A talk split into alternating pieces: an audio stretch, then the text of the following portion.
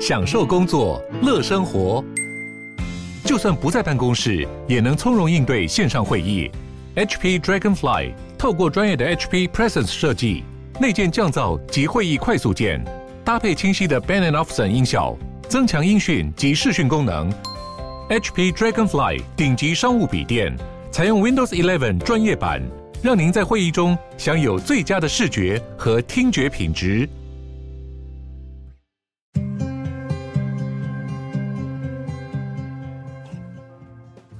鲨鱼，带你关注那些有流量却没声量的趣资讯，用十分钟零碎时间，一起跟上这个永远跟不上的世界。一位三十二岁的土耳其男子被自己的狗杀了，但是那只狗应该不是故意的，他是不小心踩到了枪的扳机，就把自己的主人给打死。这位土耳其男子其实是在跟他的朋友出外打猎的时候，当他把自己的狗放进车里面，结果狗刚好踩到了扳机的位置。后来来福枪的子弹就直接从这个枪管里面射出来，在非常近的距离之下打中了这个狗的主人。虽然他马上送医急救，但是最后还是宣告死亡。他的遗体现在已经被送去尸检，具体到底是不是被自己的狗用枪打死的，还有待商榷。他的孩子才刚出生十天，就发生了这样子的意外。这位土耳其男子非常热爱打猎，在他的社群媒体的账号上也都贴出了很多平时打猎的照片。照片里面也有很多的狗。目前初步是认为，的确有可能是狗踩下了扳机，但是警察还要再进一步来确认真相。猎人通常都有被教导枪支的安全，来避免发生类似的意外。根据一个二零二一年的报告显示，打猎发生的意外几乎都是来自于粗心大意，没有按照应该遵守的规则来行事。但其实不管在什么情况的状况来看，用最高的警戒心来处理枪支本来就是很必要的。只是很多人拿枪拿久了之后，就会渐渐的疏忽枪支的危险性。像是规章里面一定都有交代说，不管什么样的情况，都必须要假设枪是已经上膛的状态，因为你没有办法百分之百确定，而剩下的几率呢，很有可能发射出来就会成为你的死因。永远都要把枪口对着安全的方向，就算是在把狗狗抱上车的时候，也应该要注意枪口没有对着自己。永远不能把枪口对着自己不想要射的东西，更何况呢是让自己的狗站在枪上面。这一定是所有熟练的猎人都会遵守的准则，但是他没有做到。女人在飞机上做了一个非常惊人的举动，把全飞机的人都吓死了。最后呢，被 FBI 给带走，因为她在一架美国西南航空从休斯顿飞往哥伦布的飞机上。在飞机飞到一半的时候，说耶稣叫他把飞机的门打开。那个女人今年三十六岁，她就直接从自己的座位上站起来，走到飞机的后面，站在飞机的门旁边，凝视了飞机门许久，然后伸手要去拉那个把手。法院的文件里面叙述，空服员发现的时候，马上跑去跟那位行迹诡异的女子搭话，问她说：“你是要去上厕所吗？是不是走错门了？”如果不是的话呢，请他回到位置上面坐下。另外一位空服员说，那位女子还有问另外两位空服员说，可不可以打开窗户看看外面？结果就被那两位空服员坚定的拒绝。飞机上的窗户本来就打不开吧。然后他就不顾空服员阻止，强制的跨越飞行员来过飞机门的位置，直接在三万七千英尺的高空中伸手去抓飞机门的把手，想要把它打开。所有人都被他的举动吓死，有乘客就直接大叫说他在开飞机的门，然后就有另外一位热心的乘客直接冲到后面去，用摔跤的技巧制服那位开门的女子。但是，女子被制服在地上的时候，像是发了狂一样，竟然还用嘴巴咬了热心乘客的大腿，而且她是咬住，然后死不放开，坚持很久的那种。但这个热心的乘客呢，也非常的厉害，就用手去把他的下巴直接把下巴搬开，让他没有办法继续咬，力气不是普通的厉害。要是他没有这样做，那位女子还真的不打算放开。即便被制服，那位女子受到耶稣的感召，想要开飞机门的冲动还是非常的强烈而坚定，一直用头去撞飞机的门，想要把飞机门撞开。被咬的乘客后来接受了治疗，给他打了抗生素和肝炎的疫苗，毕竟呢，他的大腿都被咬得流血。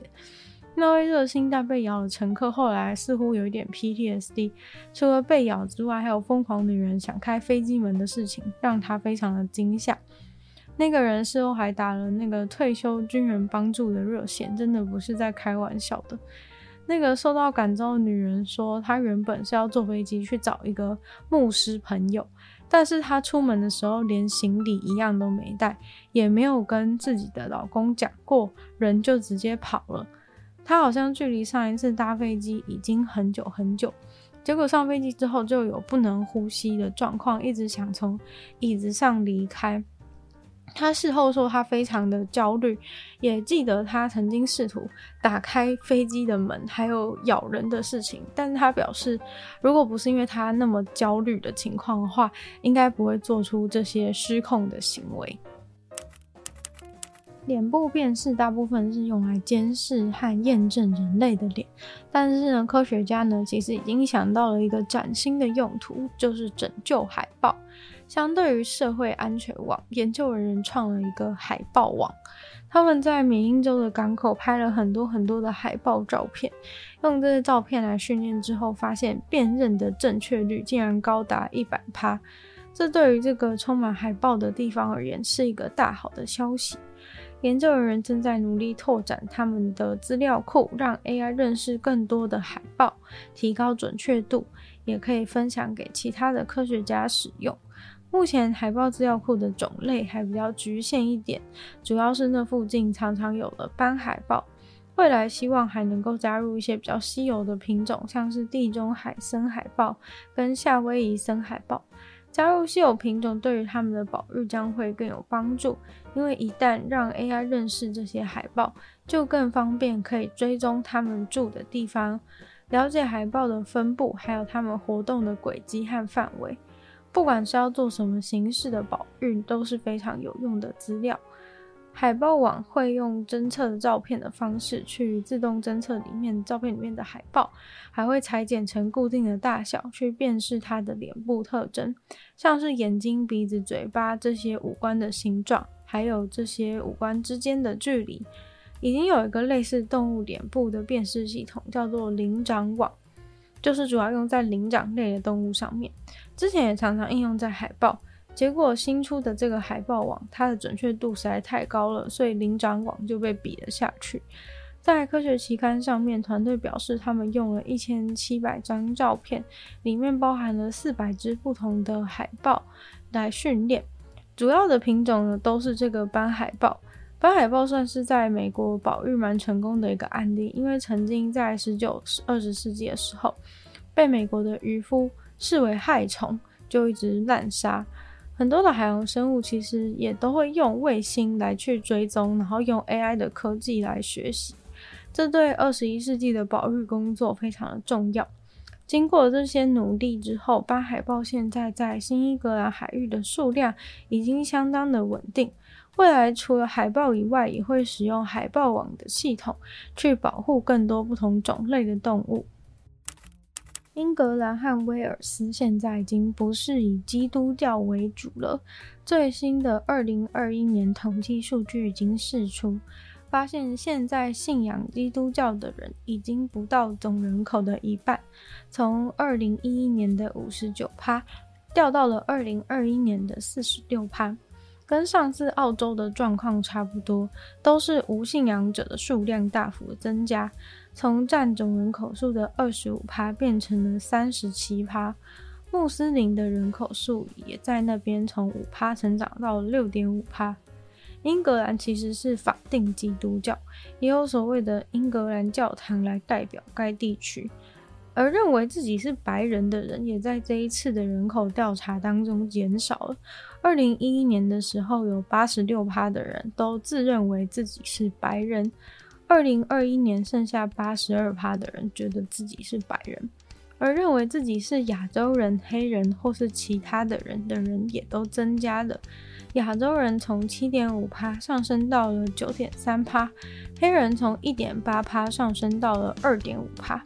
不过，英国人这边认为的亚洲人好像是限定在南亚国家，像是印度、巴基斯坦和孟加拉。